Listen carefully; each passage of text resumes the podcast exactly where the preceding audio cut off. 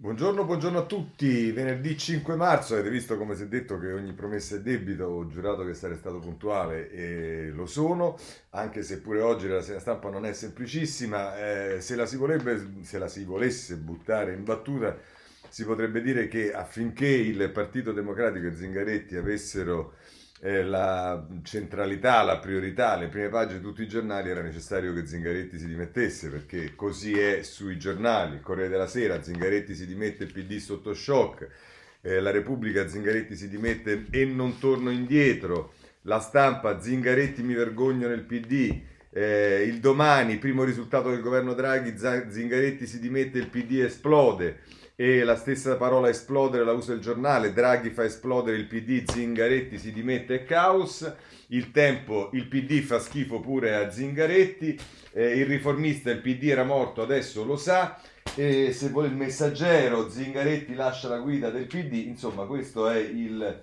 tenore delle prime pagine dei quotidiani. E a questo punto inevitabilmente anche noi che diciamo non seguiamo le nostre priorità ma seguiamo le priorità che i giornali eh, stabiliscono eh, nelle, nelle, loro pagine quotidiane, partiamo proprio da Zingaretti. Allora, ci sono molti commenti, cercheremo di vederli i principali, ma prima vediamo un po' che è successo. Andiamo a pagina 2 del Corriere della Sera con Paola Di Caro, parlate solo di poltrone, basta. Zingaretti si dimette, caos nel PD, il bersaglio sono io, da Franceschini a Del Rio, il sostegno nel partito. Ripensaci, vedremo che ci sono diverse teorie sulla eh, genuinità di queste richieste di pensamenti. Eh, poi ci sono le dichiarazioni dei diversi leader politici. Conte dice dispiaciuto per questa decisione evidentemente sofferta, ho apprezzato un leader solido e leale che è riuscito a condividere la visione del bene superiore della collettività. Matteo Salvini che invece dice spiace che il Partito Democratico abbia problemi interni che costringono Zigarette alle dimissioni, spero che non diventino un problema per il governo, non ne abbiamo bisogno.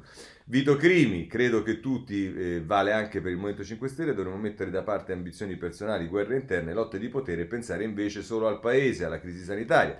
E Giorgia Meloni non entro nelle dinamiche di altri partiti, ammetto però che dopo anni di malgoverno avrei commentato volentieri le dimissioni di Zingaretti da presidente della regione Lazio. E così, boom, tira una botta ehm, la Meloni. E poi ci sono alcune interviste, vedremo, c'è Morassut, eh, se non erro, eh, sulla, ehm, sulla, stampa, forse vedremo comunque, e, o sul messaggero. E invece c'è il coordinatore di base riformista Alfieri che dice è prevalsa l'emotività, chiedere di discutere però non è lesa maestà. Eh, questo è il pensiero profondo del coordinatore di base riformista. E, ehm, Maria Teresa Meli, eh, retro, in retroscena, la scelta del segretario, all'insaputa di tutti, volevano farmi fuori sotto scacco. Non ci sto, non smetterò di fare politica, ma eh, non ci pensino proprio. Poi, se volete capire qualcosa di più eh, la, sulla strategia, ehm, è Maria Teresa Meli che ehm, ne parla ancora a pagina 4, nell'assemblea ha il 70%, il capo Dem può restare senza fare il congresso, il silenzio di Bonaccini che punta a scalare la segreteria. Ora qui eh, viene detto dalla Mary che in realtà eh, non è che proprio nessuno sapesse di questa eh, sua scelta. Uno c'era, indovinate un po' chi è? 1, 2, 3, 4 e 5. Bettini. E allora leggiamo cosa dice Maria Teresa Meli. È un'operazione costruita a tavolino da Goffredo Bettini, sostengono quelli di base riformista. Ed effettivamente ci sono degli elementi a supporto di questa tesi.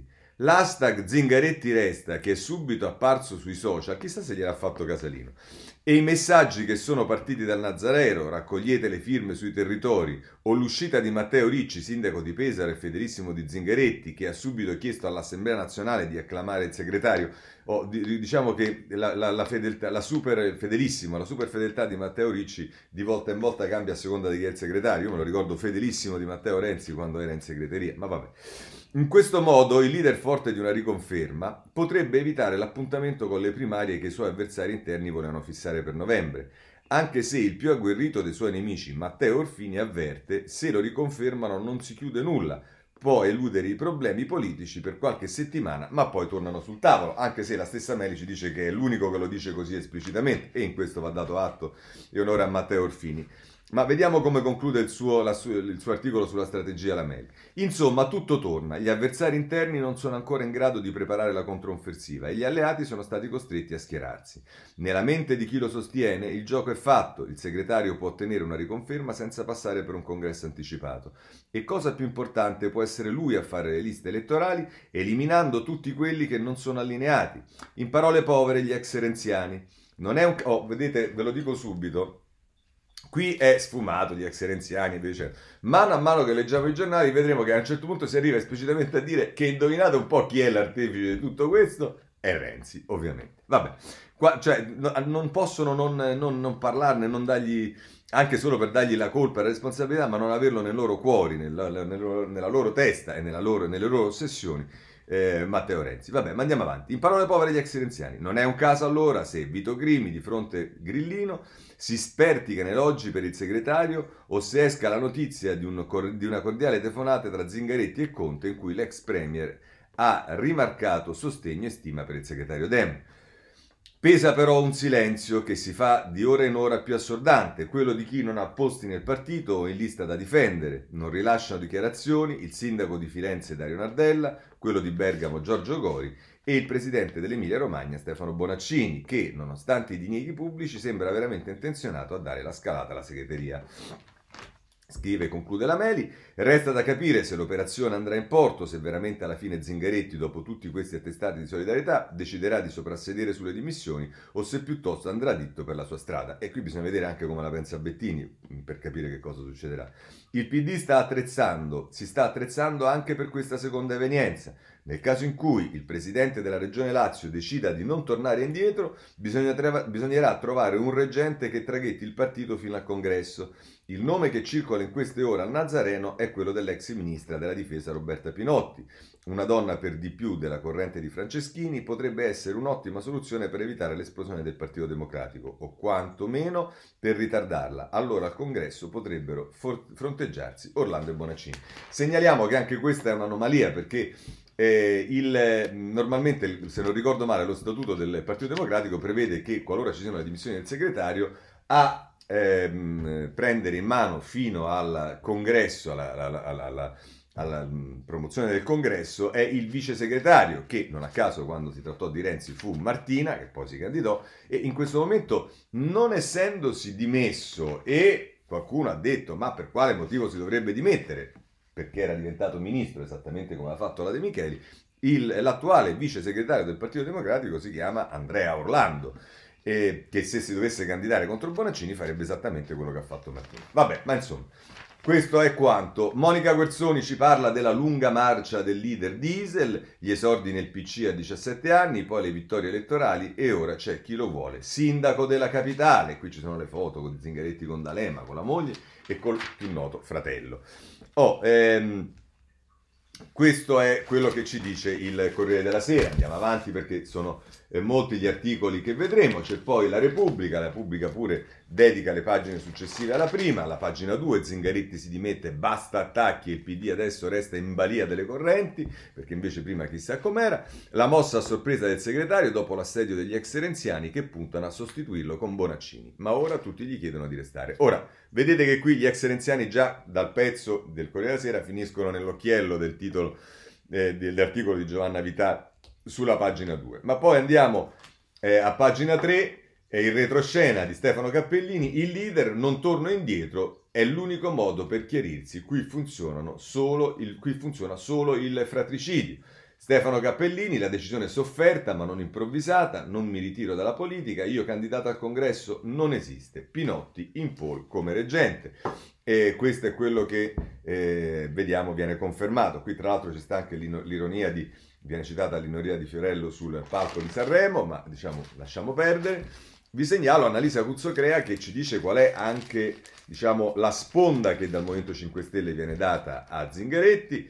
Conte e Grillo sentono il leader Dem, la strada dell'alleanza è tracciata. Le fibrillazioni del Nazareno scuotono il movimento nel giorno in cui Casaleggio lancia la sua offensiva contro la nuova guida. Torniamo a volare alto, l'ex premier Zingaretti, solido e leale, ha la visione del bene comune. E così anche con il bacio di eh, Grillo e, e Conte eh, si consolida l'alleanza eh, con il Movimento 5 Stelle e l'EU. Non sottovalutiamo questo perché vedrete che poi diventerà, avrà anche un suo peso. Andiamo sulla stampa. Qui diciamo abbiamo eh, Alessandro Di Matteo che ci parla l'addio di Zingaretti, mi vergogno del PD che parla di poltrone, al segretario si dimette, uno stillicidio ma così si uccide il partito, appello dei big ci ripensi il 13 e 14 marzo, resa dei conti in assemblea. Ora Carlo Bertini firma un retroscena eh, che vedete fa fare già un'escalation al tema Renzi. Chi ci ha fregati ora si farà acclamare renziani sospettosi e Bonaccini tace. Ora ormai i renziani eh, è come se effettivamente Renzi avesse la sua falange nel Partito Democratico, come se tutte queste persone, stimabilissime persone, che hanno sicuramente avuto un ruolo nel percorso politico di Renzi all'interno del Partito Democratico, fossero usciti dal Partito Democratico oppure si fossero manifestati renziani e via dicendo. No, sono persone che non hanno proprio minimamente seguito la strada di Renzi, che però bisogna indicare come renziani perché Renzi deve essere sempre l'ossessione e l'incubo eh, di tutti, in questo caso del Partito Democratico. Vabbè, poi si dice, ma lasciamo perdere l'odio, le cose e via dicendo.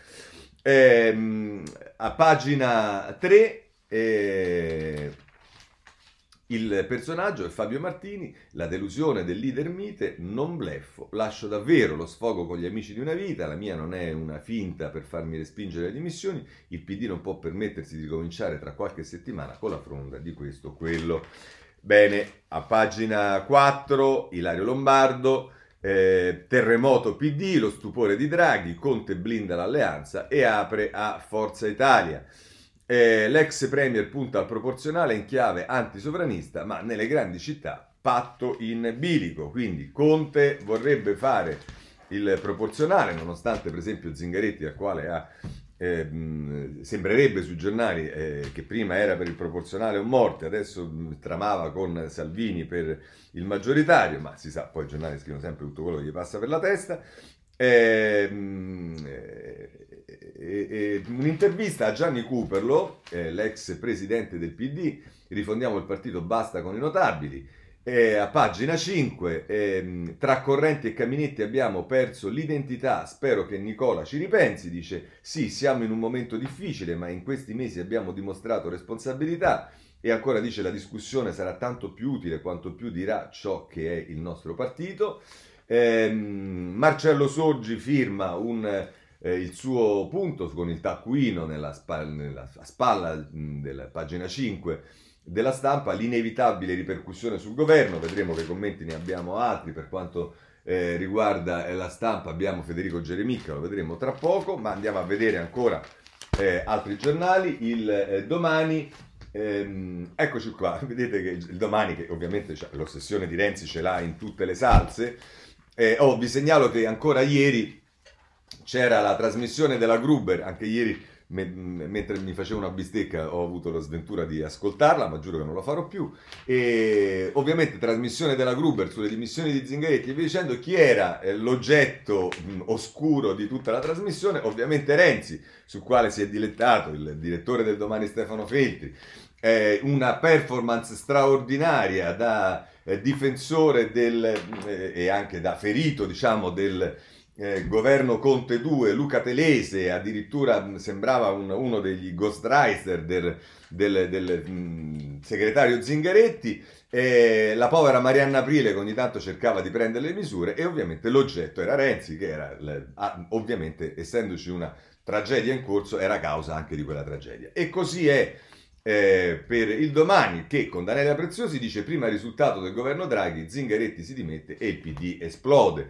Eh, questo è quello è. Ma poi se voi andate a pagina 2 c'è il grandissimo e autorevolissimo eh, politologo Gianfranco Pasquino che come pensate che cosa scrive? Eh, con questo titolo il, il, domani pubblica il suo articolo Lo zampino di Renzi nel collasso del partito fin troppo contendibile il PD deve avere una storia a questo senso, eh, deve dare una storia a questo senso. E tra l'altro dice è in corso un tentativo e a opera di Matteo Renzi Italia Viva di scompaginare sia il PD sia il Movimento 5 Stelle. Potrebbe essere il primo passo di un'opera di ristrutturazione politica. E, qui c'è tutto lo specifico, il tentativo di Renzi. Eh, vabbè, insomma, eh, questo è il domani. Eh, non so se ci siano dei medicinali contro l'ossessione. Eh, forse bisognerebbe suggerirne eh, qualcuno. Giornale, il titolo di apertura ve l'ho detto, Draghi fa esplodere il PD, Zingaretti si dimette è caos, se andate a pagina 2, Zingaretti si dimette per farsi confermare, vergogna nel PD si parla di poltrone in piena pandemia, il segretario a sorpresa annuncia l'addio su Facebook per non essere processato dalla minoranza e restare in sella all'Assemblea nazionale del 13. Franceschini lo puntella, basta con la conflittualità, restiamo uniti. È Laura Cesaretti che ci scrive. Eh, nel taglio basso il retroscena di Pasquale Napolitano, il declino del pacificatore rimasto senza amici, mentre invece eh, il rinvio del voto congela la politica e i dem anticipano la resa dei conti. Le elezioni di Roma, Milano, Torino, Bologna e Napoli slittano a ottobre, niente rivincita per Zingaretti, Conte avrà meno spazio per rientrare. Insomma, ehm, ehm, va avanti e non si ferma il giornale Montalbano Junior, l'odontotecnico, quel leader snobbato dai salotti radical chic, Zingaretti non è mai piaciuto all'intelligenza rossa, ora lo hanno scaricato anche Capicorrente e Peones. È, Paolo Guzzanti che insomma fa un, un ritratto mo- molto cattivo di Zingaretti, la base del PD gli rimprovera le giravolte, i dirigenti invece l'insuccesso nell'ultima trattativa per i posti da sottosegretario. Poi Sabrina Cottone si occupa della situazione dei sondaggi e dice per il PD sondaggi amari, premiato il centrodestra eh, ed è un sondaggio di, una, però francamente adesso si chiamerebbe Lego, Lego, chissà che cosa è, ormai no, diciamo vabbè, eh, in cui c'è tutta una cosa in cui si dà il PD eh, che eh, sarebbe al, avrebbe perso un altro 0,6 e sarebbe al 20,0 al 20%. Però tenete conto che è un sondaggio che darebbe Italia Viva all'1,8 che avrebbe perso eh, lo 0,3. Insomma, vabbè, lasciamo perdere. Va. Questo è quello che ci dice il giornale. Eh, il tempo, come vi ho detto, il PD fa schifo pure a Zingaretti, eh, la mette così. Eh, il segretario se ne va indignato. Mi vergogno che nel partito si parli eh, solo di poltrone, delle poltrone, se ne accorge un po' in ritardo perché è da due anni che è così, ma ora svergogna la sinistra. Altro che preoccupati del virus, quelli pensavano solo a se stessi, adesso i furbi piangono. Resti Franco Bechis sul tempo in prima pagina, il direttore che poi prosegue a pagina 3 e anche qui immancabile Osho, si vede Zingaretti di fronte al fondale, immagino di un'assemblea nazionale, di profilo da, eh, con, gli, gli, si stampa il, il, simbolo del Partito Democratico e poi la frase è mo vado dalla D'Urso e li sputtano tutti. Questo è il tempo. Ehm, se volete libero a pagina 9 la mette così. Eh, Zingaretti si dimette prima che il PD lo cacci e sotto c'è Piero Senaldi Renzi, Conte, il governo, la crisi molla senza averne azzeccata una. Questo è meglio tardi che mai questo è l'auspicio di eh, libero. Da ultimo voglio, eh, no anzi da ultimo, voglio segnalarvi il riformista, che dedica molte pagine eh, al, ehm, all'andata via di Zingaretti, eh, oltre all'editoriale di prima pagina che vedremo tra poco di, ehm, di, di, del direttore Sansonetti, eh, c'è Aldo Torchiaro che racconta le dimissioni di Zingaretti, mi avete stufato, trovatevi un altro segretario e nel PD è guerra civile, la D amare in una, una lettera, mi vergogno che nel partito da 20 giorni si parli solo di poltrone e primarie, quando in Italia sta esplodendo la terza ondata del Covid. In molti mi chiedono di restare, ma la decisione sembra presa senza possibilità di ripensamenti. E dice che la goccia, dice Torchiaro, Franceschini punta molto in alto e Bettini lo spalleggia. Hanno detto a Zingaretti che a Roma va sostenuta Raggi e a Napoli Fico confida un parlamentare. In cambio i 5 Stelle daranno il do, per il dopo Mattarella un'indicazione di continuità in seno all'anima cattolica Dem. È la goccia che ha fatto traboccare il vaso. Cioè, tradotto quello che dice Torchiaro è che Franceschini e Bettini sostengono di appoggiare, e questo sarebbe veramente il massimo, avremmo fatto bingo, la, eh, eh, diciamo, eh, tutta, tutto fiato e benzina per Calenda, di appoggiare la Raggi su Roma, in compenso Franceschini avrebbe l'appoggio del Movimento 5 Stelle eh, per la eh, poltrona del Quirinale. Vabbè, questo è quello che ci dice. Biagio De Giovanni e invece parla degli errori di Zingaretti, ha spalancato le porte al peggior populismo e Per fortuna ha perso. Il segretario uscente del PD si è fatto schiacciare sulla linea conto morte, ha ignorato la realtà dissennata dei 5 Stelle, il loro disprezzo per lo Stato di diritto, per lo sviluppo, per la razionalità, per il riformismo e ha portato il PD in un vincolo cieco. Oh, siccome si ricorda solo conto morte, ricordo che prima di conto morte c'è stata un'altra indicazione che diciamo, ehm, adesso che il Movimento 5 Stelle si sta riorganizzando intorno a Conte, andrebbe ben ponderata, che è quella di dire che Conte era il leader dei progressisti. Questo lo ha anticipato, come spesso accade, Bettini, ma poi lo ha detto anche chiaramente eh, Zingaretti. Oh, c'è Bertinotti che la butta giù dritta, cari compagni, datemi retta, ora sciogliete il Partito Democratico per l'ex presidente della Camera, le dimissioni di Zingaretti possono essere una chance, basta governabilità, è il momento di liberare energie. Claudia Fusani ci racconta di un partito tra shock e rabbia. Zingaretti candidato a Roma? Nessuno se lo aspettava, anche se nelle ultime settimane gli attacchi contro il segretario erano diventati sempre più pesanti.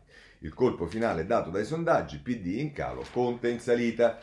Paolo Guzzanti fa un ritratto di Zingaretti, il drago mozzò la terza testa, povero Nicola, era destino. Eh, cade dopo Conte e Arcuri, bombaccione, mite romano de Roma, alla fine ha sbottato e non ce l'ha fatta più. Goffredo Bettini gli ha rifilato la bella patacca dall'alleanza con i 5 Stelle. E, e, poi qui Paolo Guzzanti riporta una cosa, e allora Renzi, adesso che diranno all'elettorato? Prima avevano un nemico interno ed era Renzi, poi è diventato esterno ed era sempre Renzi, ma non è bastato a salvare il PD dalla crisi. Ecco, diciamo che Guzzanti mi pare che eh, la metta... Ehm, eh, eh, la metta modo, in, un modo non, non, non totalmente fuori luogo. Eh, ora rilanciare la linea riformista per salvare il PD dall'implosione è Umberto De Giovannangeli, De Giovannangeli che intervista Morando, dimissioni o meno il nodo è sempre stato politico, la direzione intrapresa era radicalmente sbagliata e da cambiare. L'avvento a Draghi ci impone un confronto con tutta l'area liberale e democratica. Vi dicevo che poi, ecco, a, a proposito di questo, lasciatemi dire che in realtà se al di là delle cose, i nomi, le cariche, i segretari e via dicendo, è forse un congresso del Partito Democratico nel quale uscire un po' allo scoperto per decidere se il punto centrale sia eh, per l'appunto l'alleanza la, uh, con il Movimento 5 Stelle e l'EU e quindi l'abbandono sostanziale di quello che è l'origine e il progetto originario del Partito Democratico Caspita se quello sarebbe un congresso del Partito Democratico davvero interessante, dove forse finalmente potrebbe uscire fuori anche qualcosa di eh, un pochino più spesso rispetto a quello che leggiamo, ma vedrete che non sarà così. Comunque, Morassut, intervistato dal Messaggero, col partito debole, governo meno saldo, rimanga e lavori all'accordo con i 5 Stelle. Il deputato Dem dice, in queste settimane nei confronti di Nicola mosse critiche incomprensibili,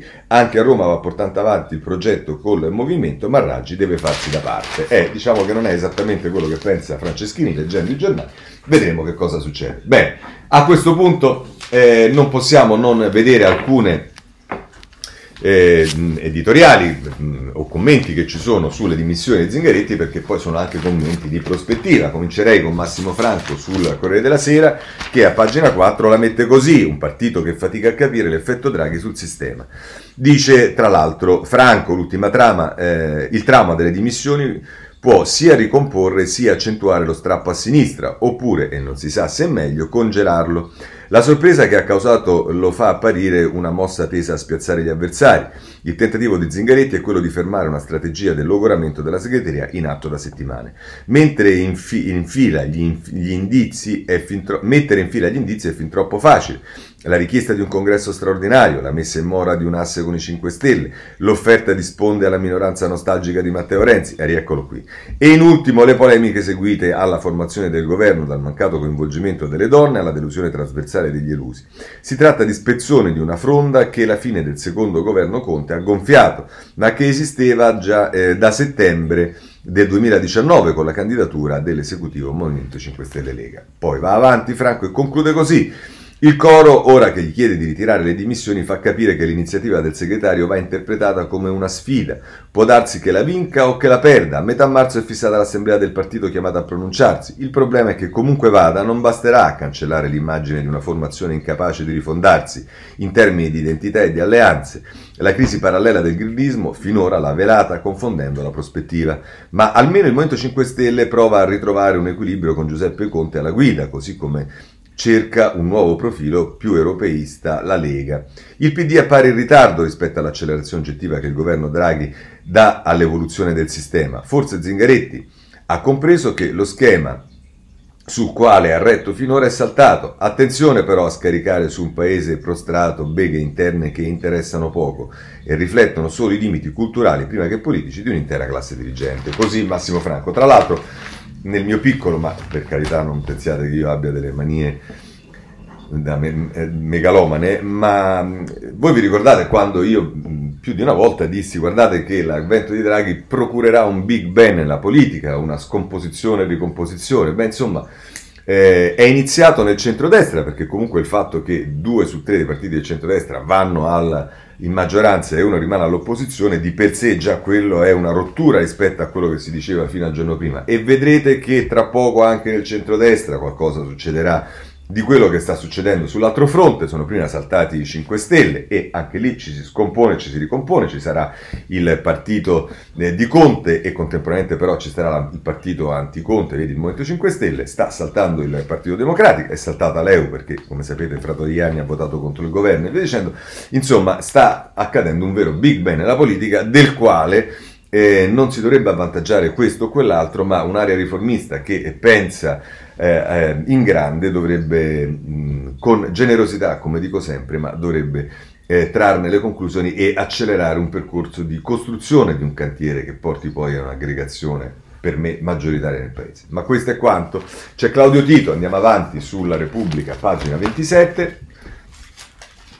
Oh, a qualcuno si sente orfano, eh, lo, lo, lo, vedrete, insomma, un po' come, come Scanzi e, e Travaglio, la Gruber con Conte, ma insomma, Ora si sposta il baricentro, questo è il problema di Claudio Tito.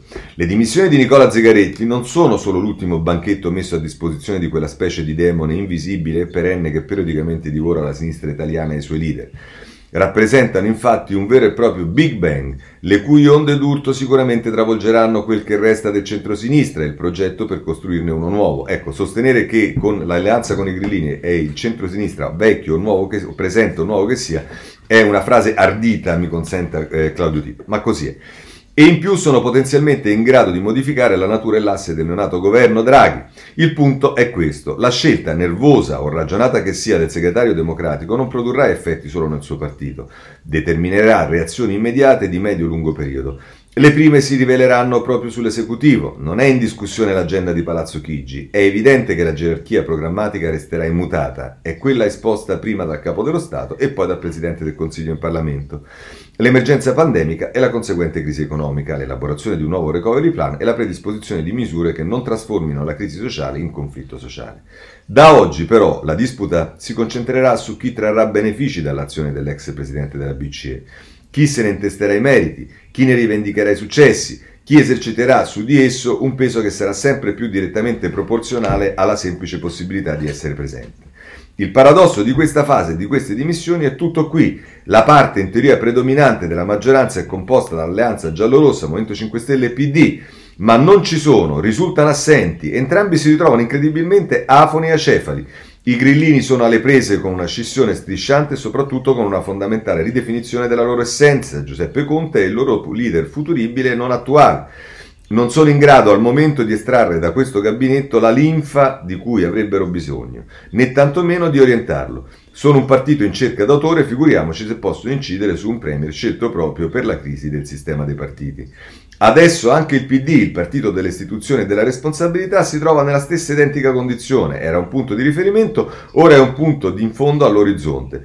Lo spazio lasciato vuoto verrà occupato, se non è già stato occupato, dalla Lega di Salvini. Davvero un paradosso, la forza politica idealmente più in crisi diventa, grazie agli errori degli avversari, quella con l'utile più alto. Così, tra l'altro, la mette eh, Claudio Tito sulla eh, Repubblica. Andiamo avanti perché c'è anche Geremicca e diciamo va dato atto a Geremicca che eh, guarda anche in maniera un po' più lucida anche diciamo eh, la situazione, lo fa a pagina 27 della stampa e eh, tra l'altro la mette così è senz'altro vero, naturalmente, che le condizioni in cui versa il PD quando Zingare- versava il PD quando scelse Zingaretti come segretario erano drammatiche, minimo storico al 18%, un partito stravolto dal renzismo, l'ala sinistra uscita rumorosamente dal partito.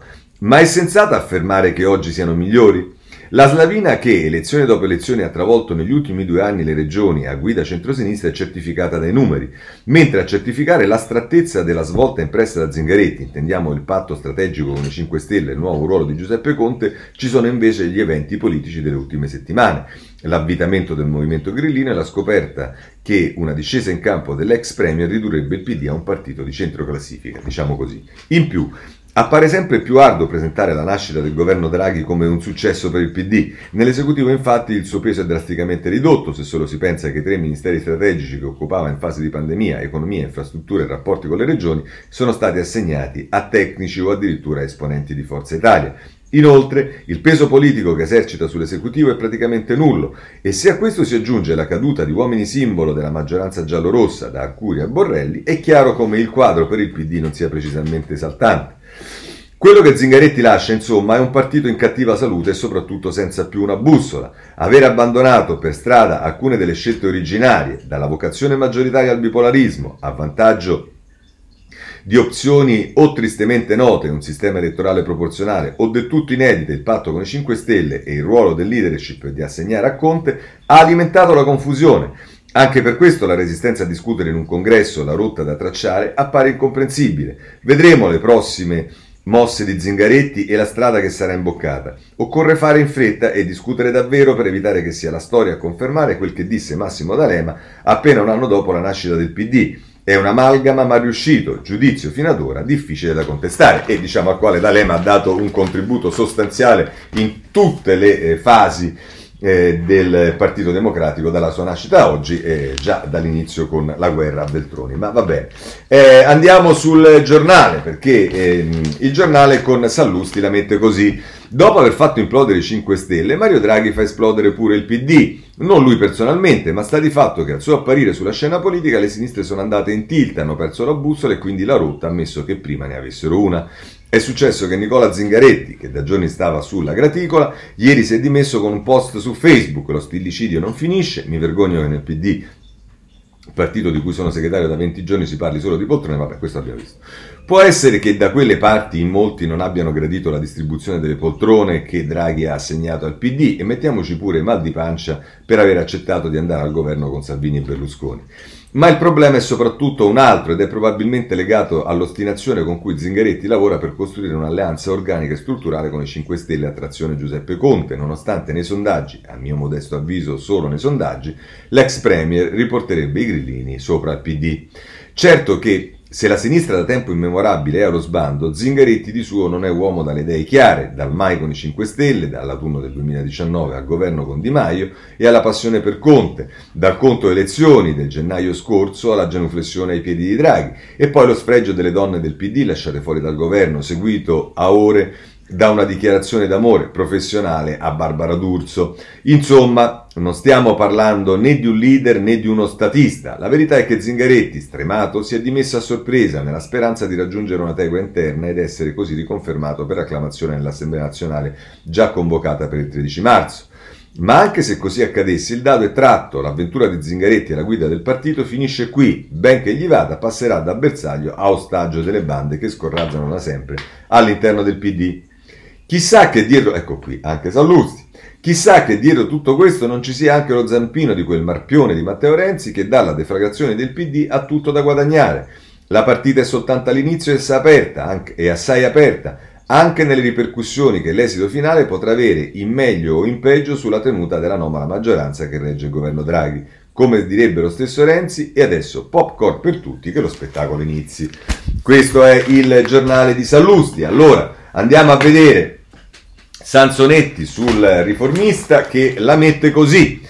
Nicola Zingaretti ha scritto in una lettera al suo partito i motivi per i quali ha deciso di dimettersi dalla segreteria. Ha spiegato di essere indignato per un PD che, mentre il Covid avanza, si occupa solo di poltrone e non è detto che questa sia la ragione vera dell'abbandono. Probabilmente nella sua decisione hanno pesato le conseguenze di alcuni sondaggi che danno il PD in crollo verticale di consensi, travolto dalla propria strategia suicida, e cioè quella della decisione di sottomettersi ai 5 Stelle.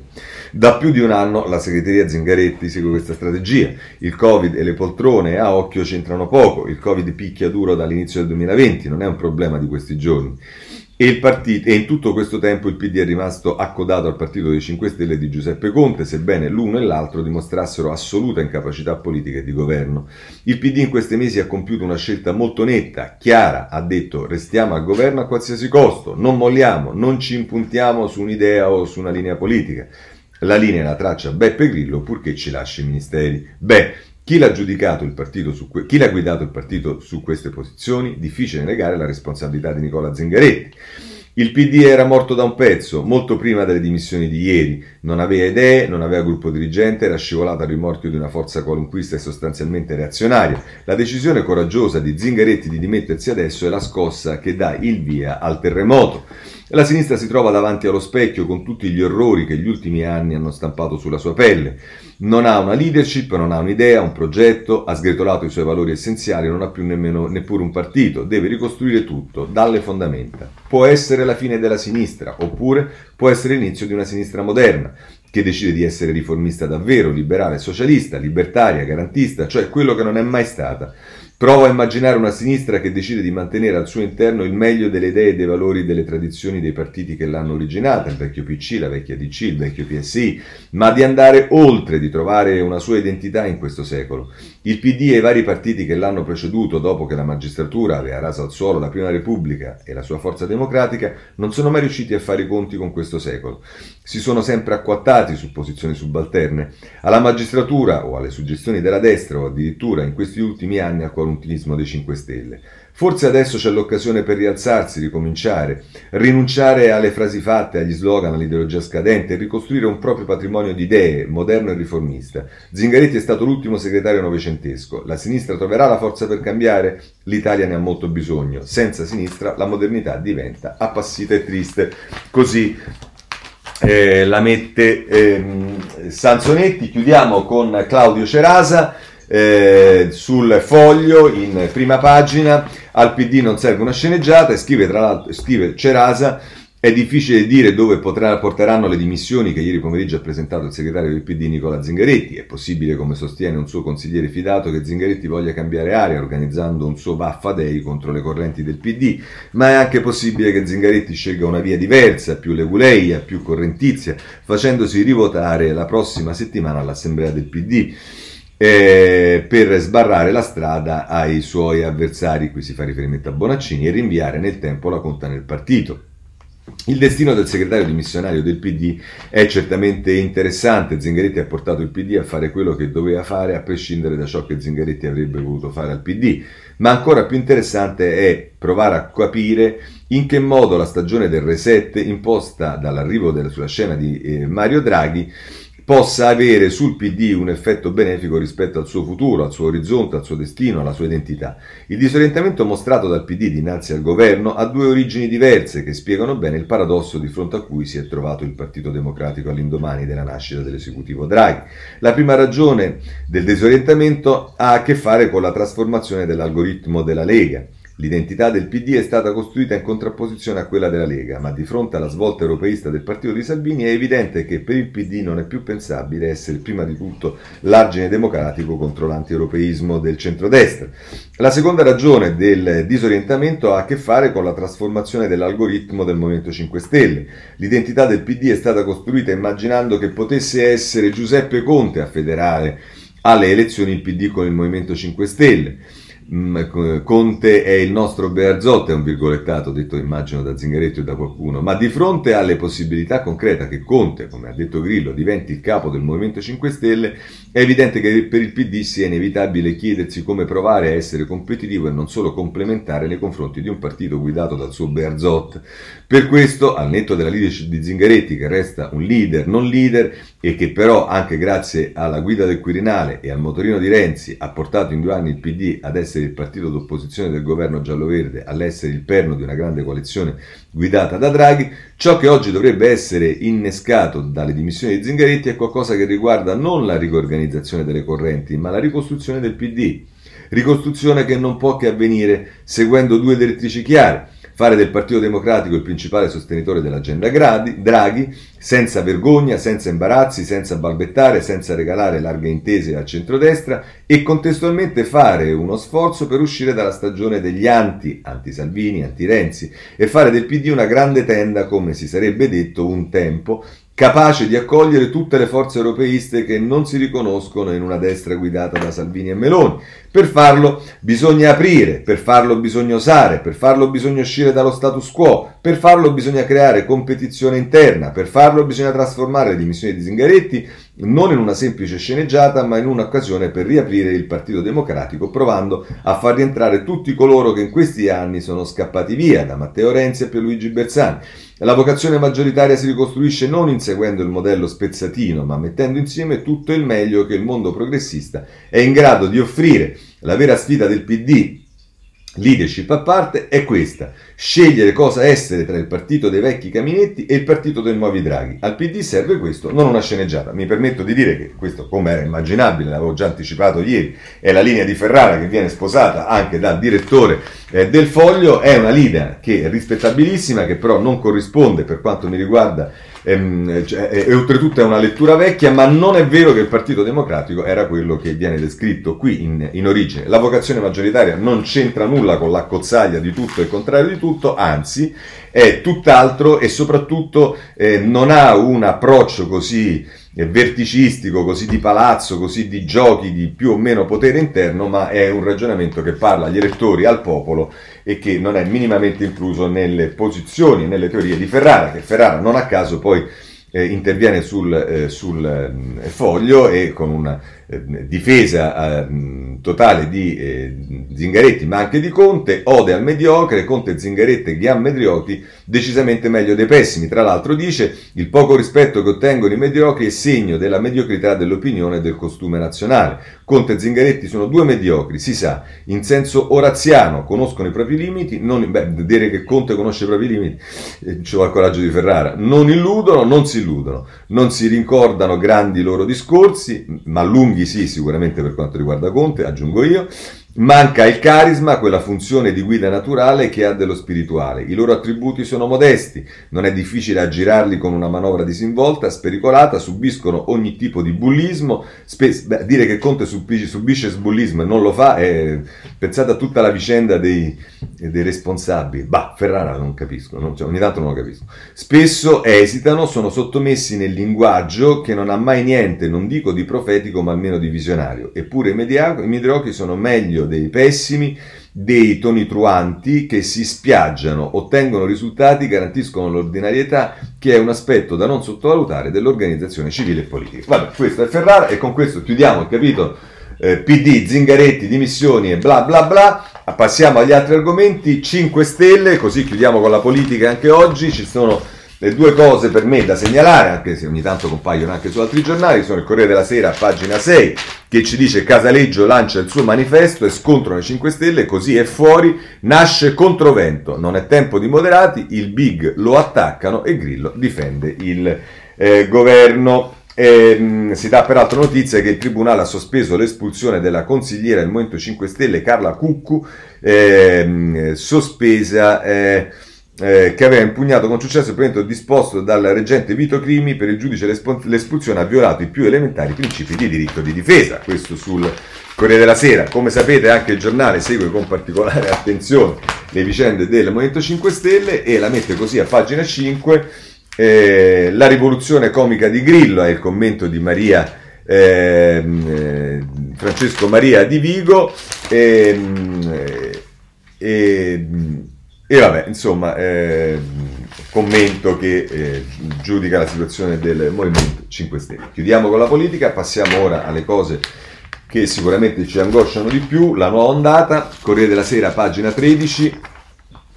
Eh, negozi chiusi e coprifuoco si decide in 15 giorni. L'ipotesi di nuovi limiti. Un'ulteriore stretta se la curva dei malati gravi continuerà a salire. Zone rosse locali allargate ai comuni vicini per contenere il eh, virus. Questo è eh, quello che ci dice il Corriere della Sera su come ci si attrezza per la eh, seconda ondata, eh, scusatemi, per la terza ondata e la terza ondata è il richiamo proprio del titolo di apertura della pagina 6 della stampa, terza ondata, quasi 23.000 nuovi casi, più 10% in 24 ore. Gli esperti dicono crescita esponenziale, il Piemonte certifica il sorpasso dei giovani, sono più colpiti degli ultra 65 anni. La Fondazione Gimbe dice che positivi in aumento in 16 regioni nella provincia di Trento e la Lombardia lo vedremo tra poco in arancione rafforzato, rischia il rosso Emilia Romagna. Ehm, ehm, eh, così a proposito della Lombardia, lo vediamo subito, è Paolo Colonnello, mentre qui era Paolo Russo e ce ne parlava, qui è Paolo Colonnello che intervista il governatore Fontana, costretti a chiudere all'improvviso, il virus corre, Milano non può cadere. Il governatore Lombardo dice nella regione oltre il 60% di casi Covid è dovuto alla variante inglese, a parte Brescia la situazione degli ospedali è sotto controllo anche se impegnativa. Zona rossa da lunedì? Non credo, dice eh, Fontana. Vedremo che eh, della eh, questione eh, Lombardia si occupano eh, anche altri giornali, mm, per esempio La Repubblica, pagina 10, che dice scuole, Fontana chiude, l'ira dei sindaci, follia, stretta in Lombardia per evitare la zona rossa, tutti a casa tranne i nidi, l'intero nord in arancione, da lunedì solo quattro aree rimarranno gialle, questo per quanto riguarda la Lombardia che vediamo però è eh, oggetto un po' di, eh, eh dell'attenzione di eh, tutti i giornali. Il tempo a pagina 9 eh, ci parla in particolare della eh, brasiliana, eh, perché stiamo sentendo della inglese, ma poi c'è il tema della brasiliana che ha un rischio, almeno il tempo questo ci dice con Benedetto Antonelli, brasiliana più forte dei vaccini. Il CTS mette in guardia Draghi, la variante da Covid renderebbe inefficaci i sieri disponibili. Il Premier contatta gli altri leader dell'Unione Europea per condividere i dati, questo è eh, il, eh, diciamo la, la, la, questione che mette in evidenza il tempo. Se poi volete sapere qual è il piano che in Italia si sta organizzando eh, per le, le, vaccinazioni di massa, potete andare sul messaggero a pagina 5, il piano, se, scusatemi, il piano non dei vaccini, ci arriviamo dopo i vaccini, rispetto all'esplosione della pandemia, il piano se esplodono i contagi a casa dalle 20 e Pasqua chiusa.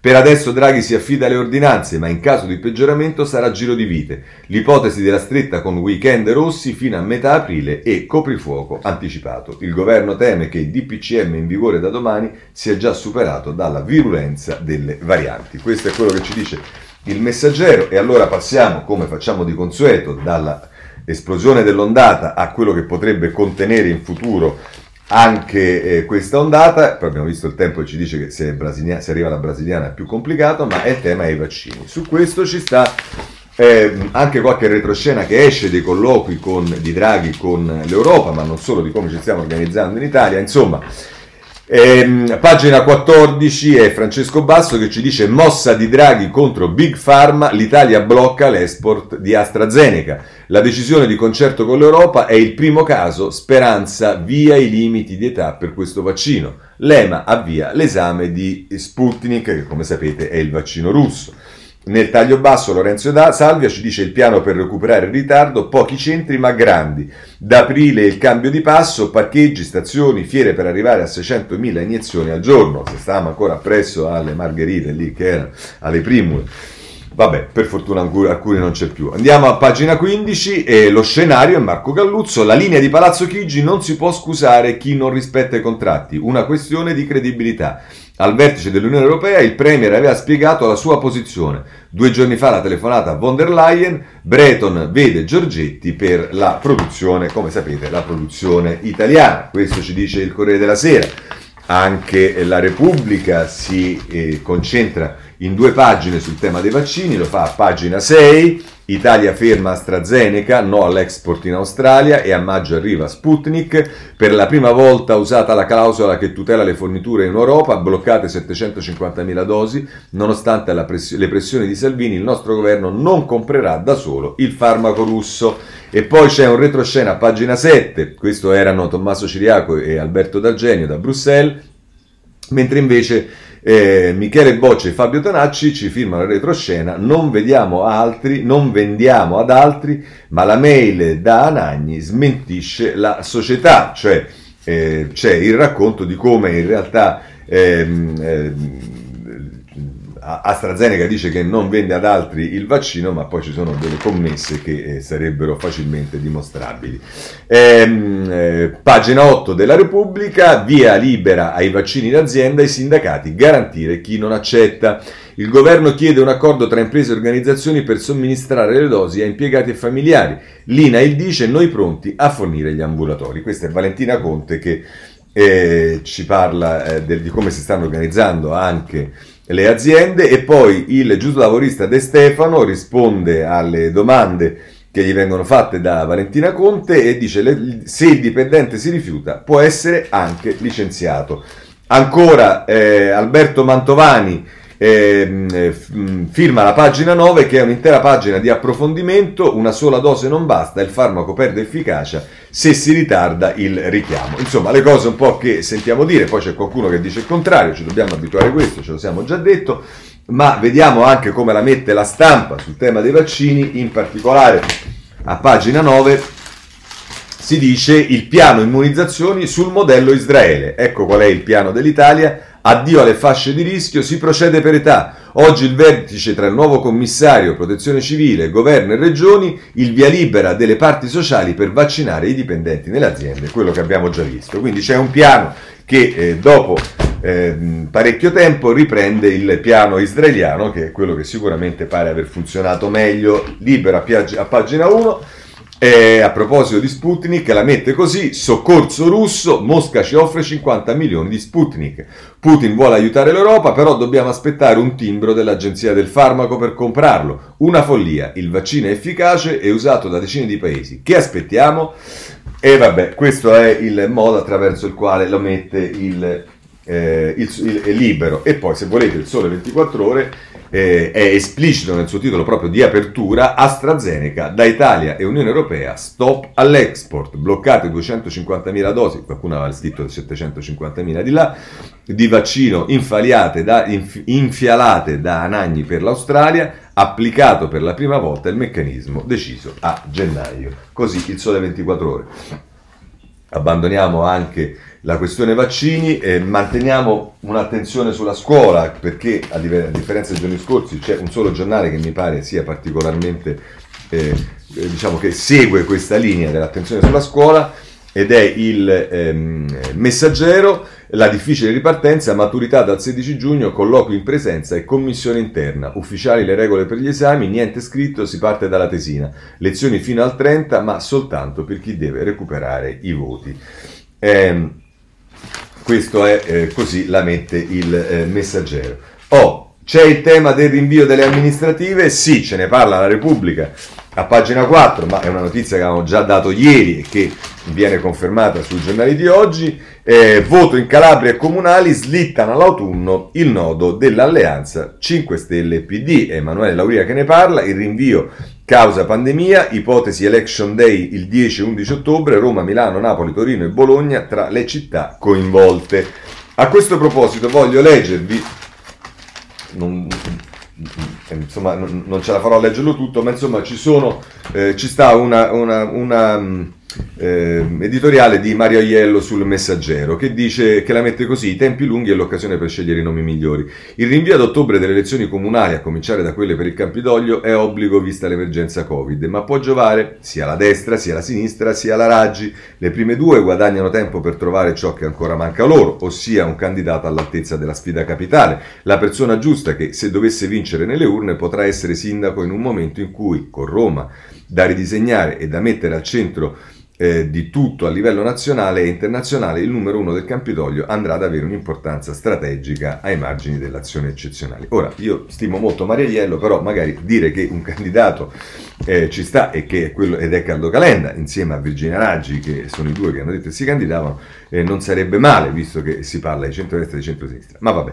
Roma nei prossimi anni sarà ancora più di sempre la vetrina del brand d'Italia, basti pensare a eventi simboli a lunga gittata come la possibilità dell'Expo 2035, ma molto prima del giubileo del 2025 che è dietro l'angolo e su cui occorrerà lavorare da subitissimo. Se si pensa che l'anno santo del 2000, gestione Rutelli, ebbe bisogno di 5 anni di preparazione per riuscire ad essere quello che sarebbe stato un successo. E qui non c'è dubbio e va riconosciuto. E lasciatemi dire, visto che facevo parte di quella squadra, che ogni tanto qualcuno lo ricordi non è male, ma lo fa ancora Aiello. Allora tutto cominciò con un grande eh, riunione pubblica nel 95 in cui il sindaco Rutelli dal palco rivolse al premier Dini questa battuta. Vogliamo fare la linea C della metropolitana, ma se lei ci dà subito i finanziamenti la ribattezziamo da C a D come Dini in suo onore. Ed è vero che successe questo, ovviamente eh, successe anche molto altro, eh, ma insomma, dice Aiello. Altri tempi, certo, ma quel giubileo ebbe a disposizione e spese 3.500 miliardi di lire per 850 cantieri conclusi in tempo, pari a 1 miliardo e 750 milio- eh, milioni di euro di oggi. Non furono tanti quei soldi, mentre costituisce una somma assai ingente quella che tra Giubileo 2020 più fondi del recovery plan nell'ultima bozza del governo Conte erano 9 miliardi, ma saranno di più, le Raggi intanto ne chiede 25, arriverà a Roma in questi anni L'import- l'importante sarà la cifra che arriverà a Roma in questi anni. L'importante sarà spendere bene, spendere eh, e saperla spendere, visto che anche parte del bilancio ordinario resta fermo nelle casse. La, la chance capitale è insomma la partita politica e patriottica sulla quale non si può sbagliare, né nelle persone né nelle squadre che governano. L'urbe né, eh, che, che, governano l'urbe, né nei progetti che la riguardano, né nella visione che deve ispirare il futuro della città. Da questo punto di vista il rinvio del voto può giovare anche alla Raggi perché le dà più tempo per continuare la sua strategia dei fatti, il suo iperpragmatismo da fine mandato che sembra premiarla negli ultimi sondaggi con il quale spera di convincere i romani a votarla di nuovo. Così tra l'altro eh, sul messaggero sul rinvio delle elezioni Maria Iello. Allora, eh, alcune notizie, innanzitutto eh, c'è chi eh, lo straccio delle cartelle da pagare lo vede come un condono e denuncia, ce lo dice la stampa, da Lega e 5 Stelle condono fiscale mascherato, PD e l'EU contro lo straccio, delle, lo straccio delle cartelle. Braccio di ferro sulla misura per gli atti sotto i 5.000 euro, i Dem dicono tre, tento troppo alto, è inaccettabile. E vabbè, un'altra eh, battaglia popolare. Eh, messaggero eh, un'altra, no, non, come dire, una, ci serviva la discontinuità, continuiamo, ogni giorno c'è qualcosa. Il messaggero ci dice addio al cashback a fine marzo. Le risorse saranno dimezzate, transazioni a rilento nel 2021 potrebbero bastare solo 2 miliardi rispetto ai 5 stanziati. Il nodo del super premio da 1500 euro e c'è l'idea di far ripartire da zero la gara. Insomma, quest'altra eh, roba che doveva finire pure nel recovery plan sembra mano a mano andare a ramengo. E nel frattempo il Sole 24 Ore ci, de- ci parla del eh, debito pubblico, debito pubblico un quarto dei titoli sterilizzato dalle banche centrali, nei bilanci della Fed, della BCE, della BOE e del BOG 13 mila, 13 mila miliardi di dollari su 56 mila. Eh, andiamo a, avanti sempre per eh, notizie, ci spostiamo su Alitalia, andiamo sulla stampa, pagina 22, non è la sola che ce ne parla, ma la prendiamo da qua perché l'importante è dare notizia su quello che sta accadendo, è una delle spine eh, del governo Draghi, pagina 22, all'Italia il governo apre a un partner, Lufthansa sì a un patto commerciale, vertice ministri Vestager, serve il sì per il decollo, i tedeschi alleati, ma non saremo soci, vedremo se si arriverà da qualche parte. Spostiamoci sui temi della giustizia, allora...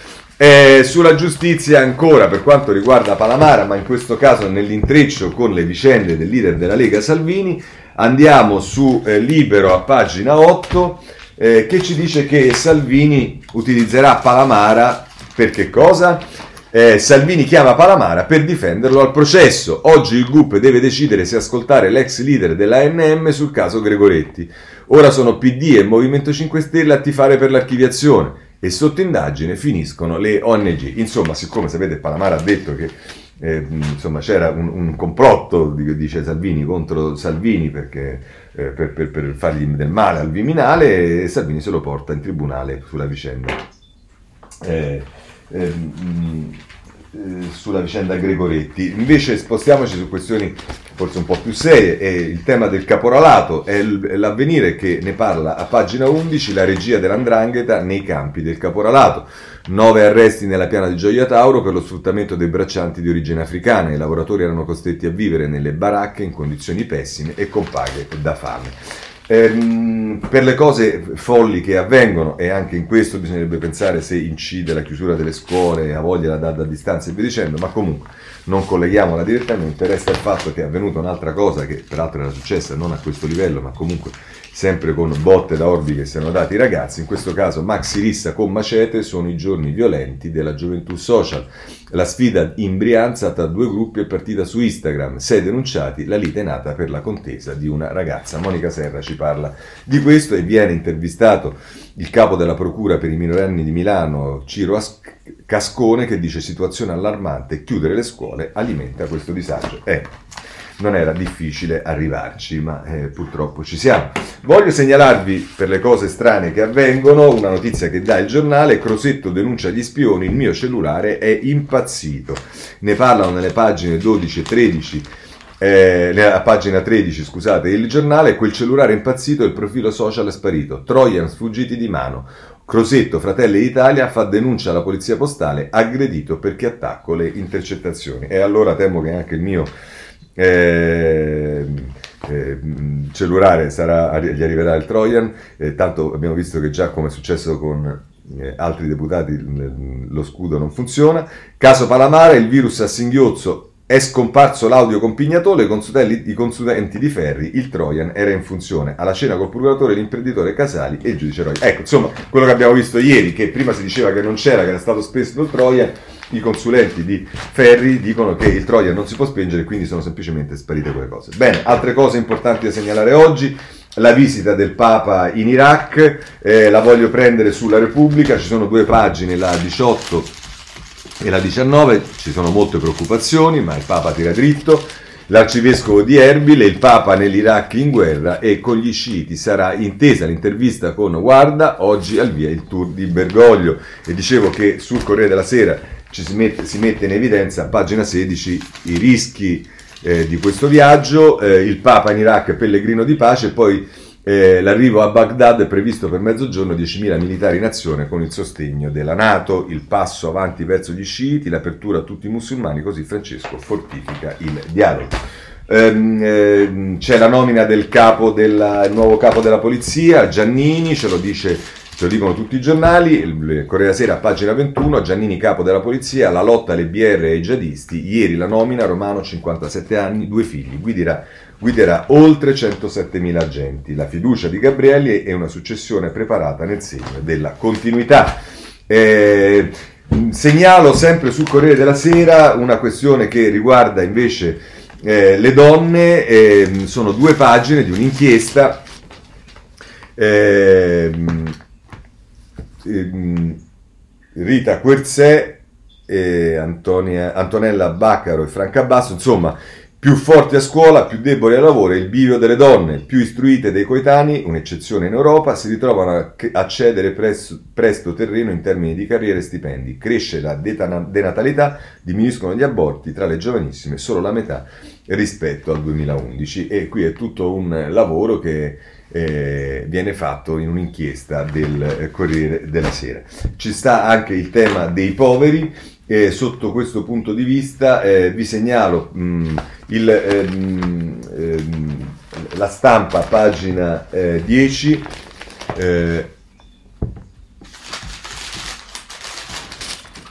Un milione di italiani piomba nella povertà e allarme per il nord, i dati Istat in un anno vola il numero degli indigenti, eh, ora oltre 5 milioni faticano anche a fare la spesa.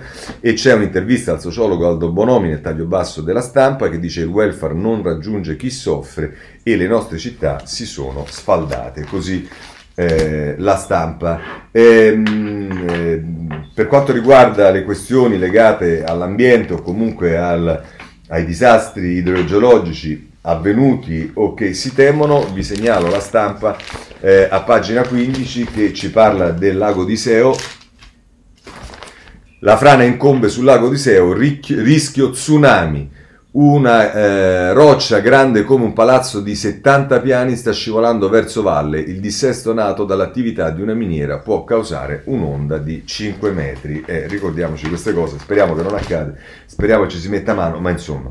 Per quanto riguarda invece la politica estera, solo qualche titolo, eh, la situazione birmana, oggi è il messaggero che dà particolarmente spazio a questo, Birmania il regime uccide l'angelo delle proteste, chi al Sin 19 anni era l'eroina della rivolta, la t-shirt per sfidare i militari andrà bene, così il eh, messaggero. Poi ci sta eh, gli USA, ehm, c'è un'intervista sulla stampa a pagina 17 al segretario di Stato americano ehm, Blinken, l'America al fianco dell'Europa per contest- contrastare gli attacchi di Cina e Russia. Il segretario di Stato USA, intervistato da Hillary Clinton, i nostri rivali sono sempre più aggressivi. Ehm, per quanto riguarda invece ehm, il, la, la, la, l'intelligenza artificiale e la Cina, è la Repubblica, pagina 17, che ci dice intelligenza artificiale, la Cina ormai tallona gli USA. Ehm, eh, Federico Rampini, il rapporto al congresso americano. Ancora per quanto riguarda la politica estera, vi segnalo dal Corriere della Sera eh, una questione abbastanza singolare che riguarda eh, Israele, eh, lo vediamo a pagina 19, Israele, la battaglia per la bara dei soldati va alla Corte Suprema solo gli ultraortodossi possono averla lunga. Ingiusto, vabbè, insomma, questo è quello che eh, le, le, cose un po' strane che accadono in Israele e invece per chiudere, se non limitandoci ai confini di Israele, ma guardiamo più in generale eh, al, Medio, al, Medio, Oriente, potete andare sulla terza pagina della, eh, dell'inserto del eh, foglio e il titolo è Tutto si muove in Medio Oriente. Avete un articolo di Matteo Mazzu, ma, eh, scusate, Mazzuzzi eh, a casa di Abramo, non è la politica il motore del viaggio di Francesco nell'Iraq che disse no a Voitiva.